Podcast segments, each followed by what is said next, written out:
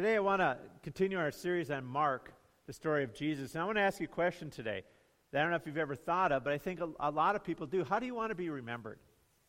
How do you want people to think about you in the future? How do you want people, even now, how do you want people to think about you? Do they want to think of you as a positive or a negative? Do you, want people to think of you as, as an inspirational person or as a warning sign? Don't be like John. Okay? Don't do like he does, or do like he does. How, do you want, which side do you want to be on on that? Think of people and names that have been held in high regard.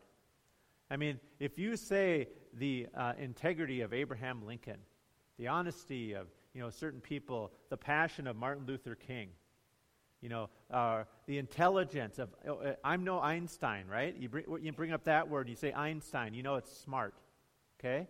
And you just, there's certain words like that that are brought up, certain people that you know they represent something.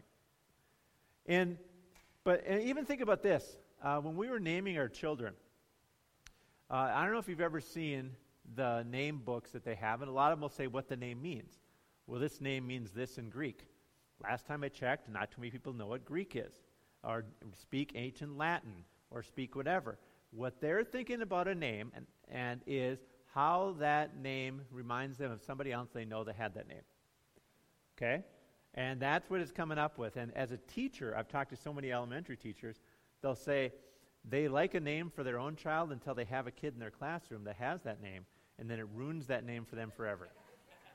okay, so a lot of my element, okay, my teachers are telling me that that sounds right. Uh, you know, that that's something that comes up, and they're like, oh, I really like John, and then I had John Hubert as my t- student, and I don't ever want to say the word name John again. All right?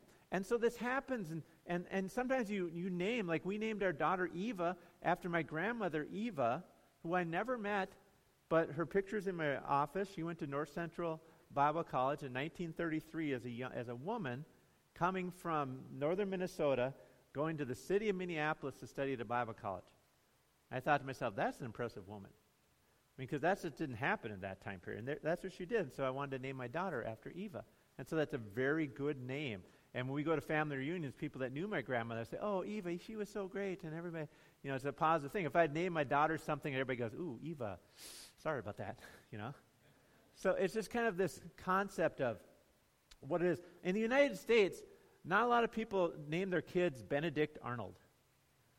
You know, it's just like Benedict Arnold. That's a wonderful name to name your kid.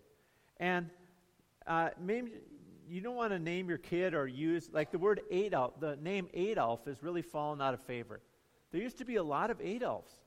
I mean, if you study it, it's all these good people are named Adolf. It's a dead name now. Well, some guy ruined it, okay? And uh, it's, it's just kind of that name, if you say that's an Adolf kind of move. Um, and so there's all kinds of names that people will throw and say, that's who that person is. And and that represents this kind of a thing. Um, and so, in church history and th- outside of church history, if you call somebody a Judas, that's not a positive thing. Again, Judas is not a biblical name that's really being used right now. Hey, we're thinking of naming our kid. Hmm, how about Judas? Hey, great. Okay? Don't do that. All right, for anybody here who's thinking about naming a kid. And I looked up just in a I looked up in the dictionary just to see what this is a non Christian dictionary. And it talks about Judas Iscariot. And did you realize that John, uh, Jesus had a brother named Judas? You bet you know him as Jude. You kind of know why he shortened his name. Okay? Because earlier in the book of Mark, it talks about Judas. That's with, you know, with James or whatever. And then it talks later about Jude. And we think it's the same guy. Um, there's also another Judas that says Judas, not Iscariot. That's every time they put him in the Bible, it's Judas, not Iscariot. All right, so there's this, you can tell how much that name. And so these are the other definitions that came up. There's a Judas hole, it's a peephole as an entrance or door of a prison cell. Wasn't aware of that. Um, another one is used for animals that are used as a decoy to lead other animals to slaughter. So you have a Judas goat led sheep into the slaughterhouse.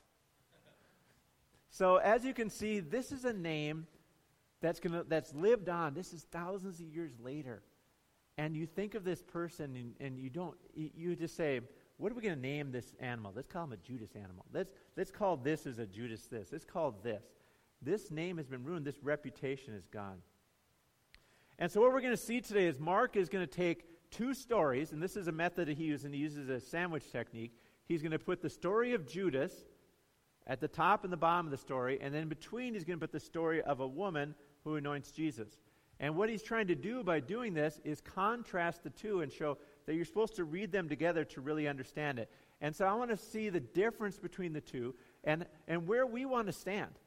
I think it's going to be obvious where we want to stand, but what is it that she does that stands out?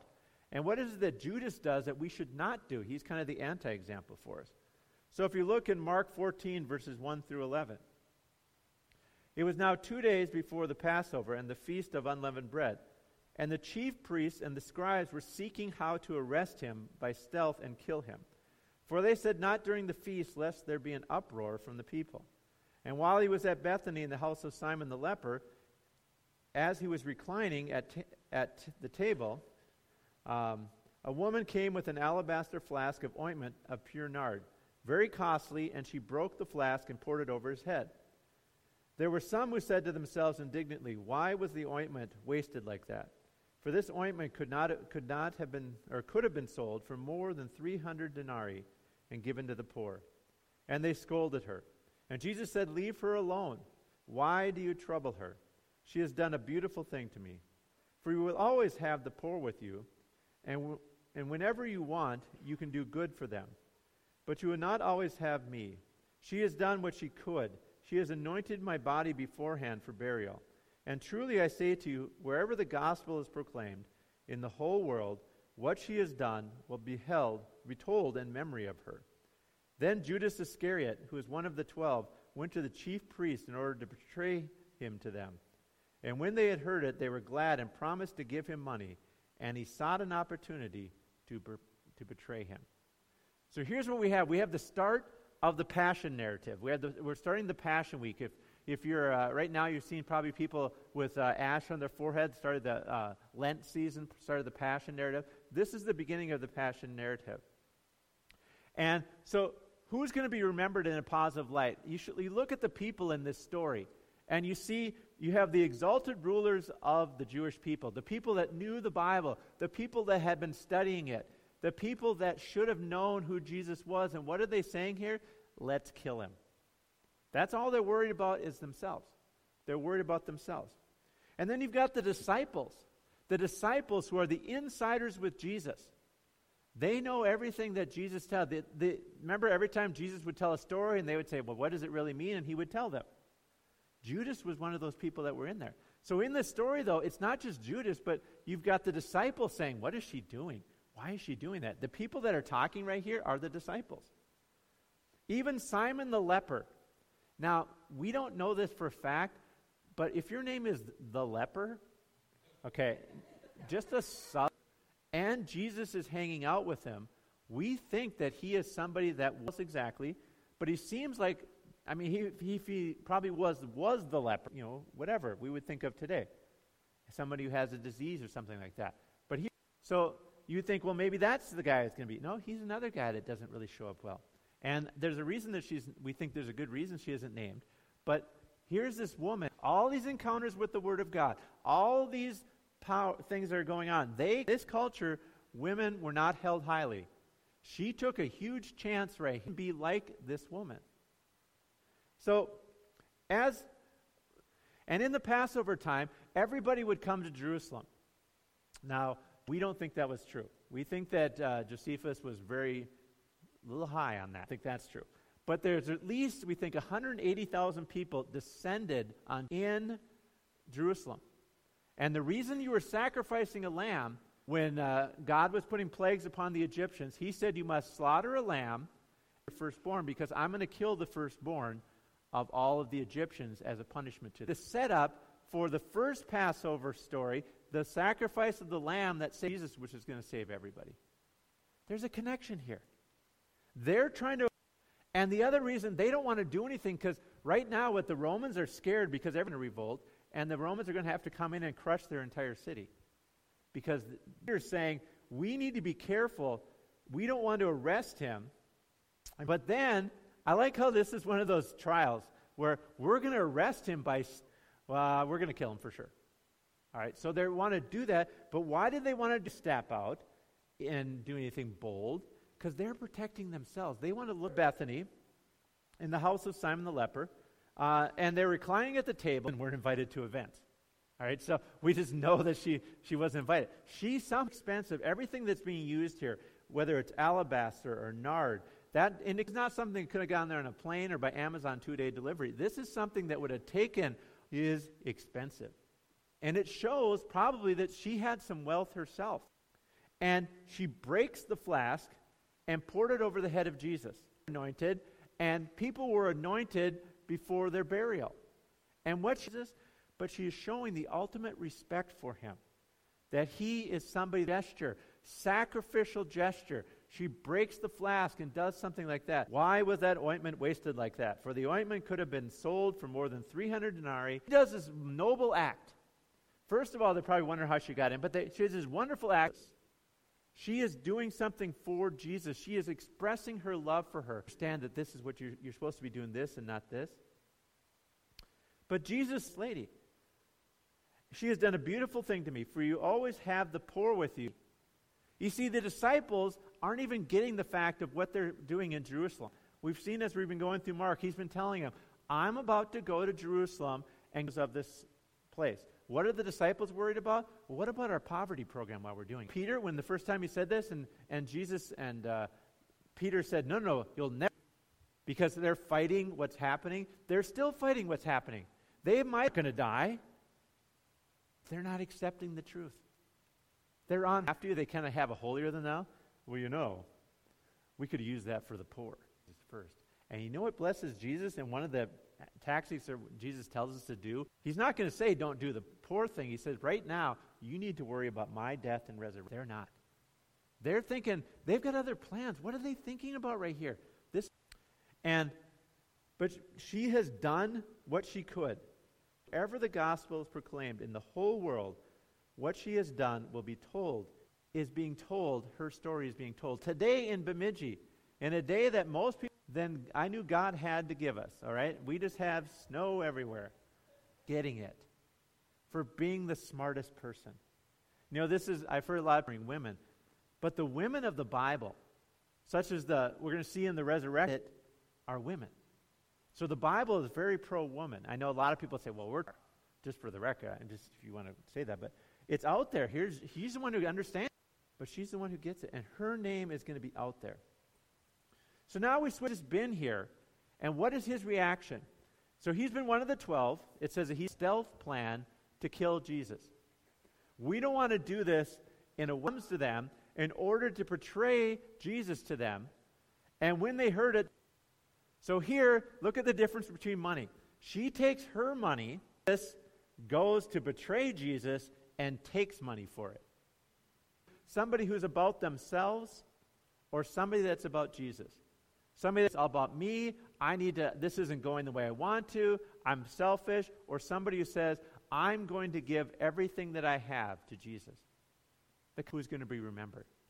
Well, Judas is definitely going to be remembered. But who's the one who's going to have people talk about her to this day and say, what a wonderful thing that she did? And so now, as we look at this, um, to make a difference, people that are going to be remembered. And I found four different ideas from this story that really stood out to me. The first one is somebody who understands the moment. Understand the moment. Have you ever heard somebody say, read the room? Read the room, understand what's going on. She understand the moment. The moment is, Jesus, this is it. The deal's done with Jesus. Jesus says, You're not going to have me much longer, and they aren't going to have him much longer. Sensitive enough to do what needed to be done at the moment. And when you tell me what I need to do right now, let me be sensitive to your spirit. Because what's wrong with him alone? Okay, he didn't say that. All right? He didn't contrast. Sometimes things that are well, you know, I can't, I can't get involved in church because I, I need to spend more time with my family. I always give the contract, I always give the response. You know what a good place to spend time with your family is? At church. But there are people who will say good things like, you know, I, I need to make a living. Of course, you need to make a living. You don't need to make a living at seven days a week. You don't need to make a living at the expense, the expense of this. Number, understand what the moment is. Sensitive to God's Spirit. In the short term, He is there to make the standing what is going on and what needs to be done. So she understands. Secondly, she looks out for others. Can you imagine being one of the people that were called by Jesus and got to ask him any question that and they said Edward Snowden. If you don't know who he is, he's the WikiLeaks guy. He's the guy that he Skyped into the university that we were at to ask questions of this great man who's actually a criminal.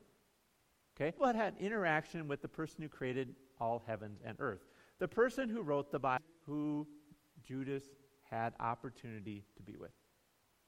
Pulled into the inner circle. They got to ask anything. Uh, I got a better plan. I have my own plan. I have my own plan, and I'm going to bet- that he betrayed Jesus and gave them the location of where Jesus was going to be later. We think the Messiah, you claim to be all this. Those weren't things that Jesus said publicly. Case against him. Here's your case. Instead of being the one for him, he's with the Judas says, I'll take a little bit of money. I'll take your I'll take your power. What if he's looking at this t- time right now and you can see the disciples aren't even getting? He's saying maybe I can get a little money out of it. Now, one thing that's true about this whole story, we don't have money. And I was reading some commentaries this week, and they said the reason is because if they would, we could say, well, we're not like Judas. We would never sell Jesus out because I don't do that one thing. Are we willing to sell Jesus out? Are we willing to say, you know what? I'm because Judas got the point that he wasn't about others, he wasn't about Jesus, uh, Jesus. You see the disciples and Simon, they're down on the woman because, and who does she out for what they're supposed to be doing? They're just saying, we're indignant towards her. We look down at her with disdain. She do? She takes a flask and she looks out for him more than herself. Because when you go after Jesus, women are not supposed to be there. But you know what? God called her to be there, and she says, I'm going. I am willing to do this for him and no one else. Okay? So she looks out for others. She's willing to take the scorn. She's willing to maybe even be picked on the third thing I think that we see as a good characteristic is you're willing to go to get Jesus as long as we don't get caught.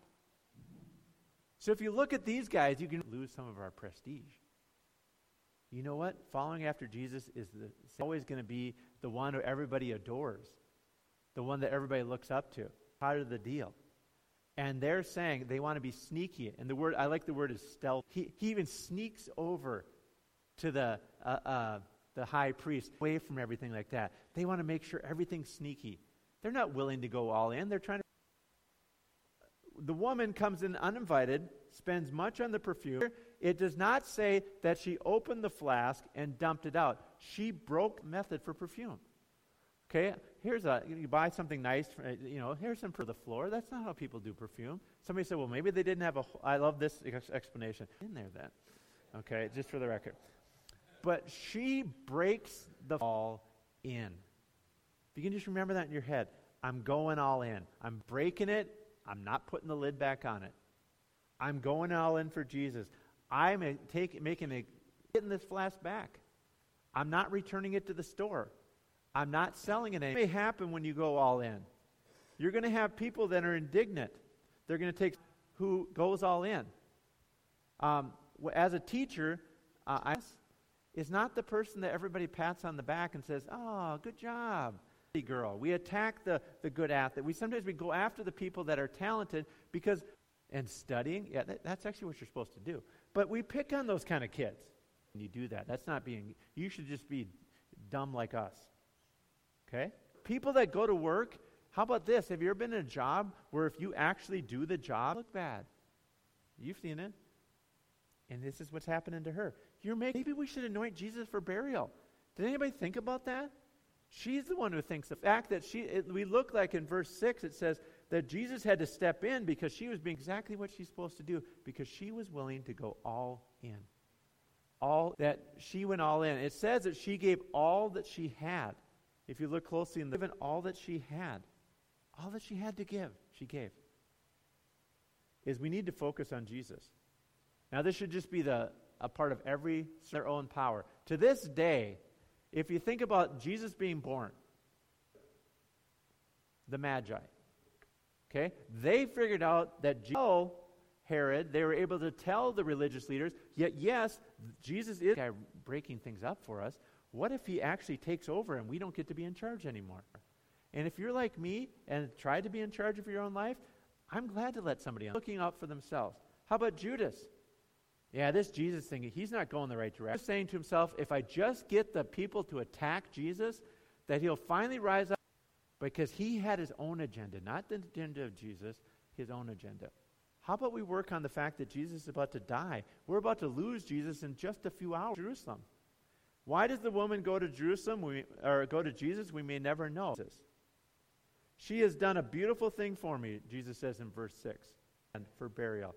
And I want to just concentrate on this word. She has done what for Jesus. She did every focus she had on Jesus. She put it all in the bottle, but it sounds like she put everything into this bottle and said, I need to go anoint him. She anointed him for burial, the whole anointing.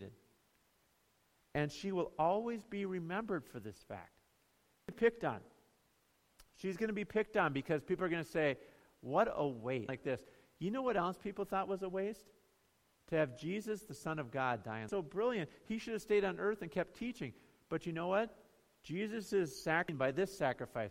The sacrifice that was made shows the sacrifice that Jesus will ultimately make. Uh, if our prayer ministers could come forward, I am here to pray with you, or somebody else will be here to pray with you uh, about anything that you need to pray in church today. There's a reason that we are here. You may say, I don't know why I was called here today.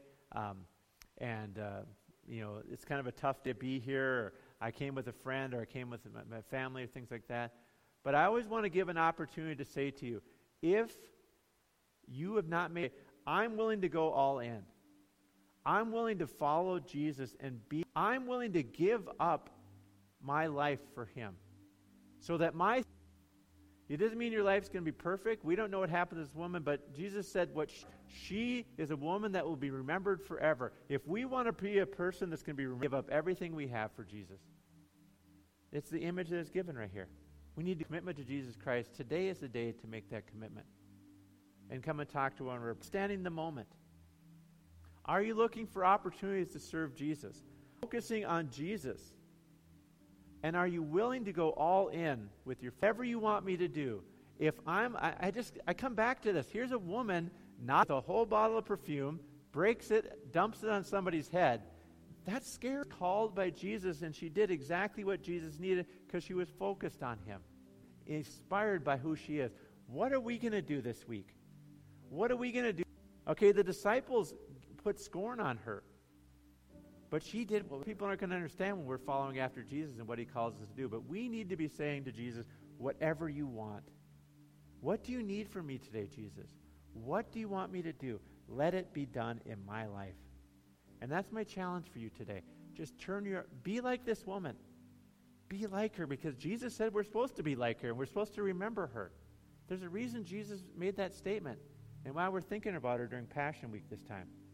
Let us understand what it's like to follow Jesus in this radical sort of way. Lord, we thank you today. We thank you for your power. We thank you for your spirit. Lord, we thank you today that you that you want us to follow after you, God, that you're willing to make the ultimate sacrifice for us. And Jesus, as we know that this is the beginning of the end for you. This is the beginning of the Passion Week, God. This is the end of your life that we're seeing right here, God. And God, we just want you to know, as a body, God, we are willing to go all in for Jesus. We are willing to not worry about what others are saying. We're not going to focus on anything but you, God. And we want to make sure, God, that we understand the moment. That we understand the moment is you have called us, God, to reach the lost. You have called us to minister to people around us, God. Let us understand that moment and look for opportunities, God, that you create for us this week. We pray, God, that your spirit goes out before us, God. But when, when that your spirit goes out and you prompt us to do something, God, that we will go for it. No matter what happens, God, no matter how we are people may be telling us, don't do it, don't do it, but if we hear the prompt from you, God, we will follow after you no matter what you say. God, let us be like this woman. And we thank you for her, what she has done as an example for all of us, God. But we also, but most importantly, God, let us do what she did and focus on you, God. Focus on what you need and what you're about. We ask this now in the name of Jesus. Amen. Our prayer ministers are available, otherwise, you are dismissed.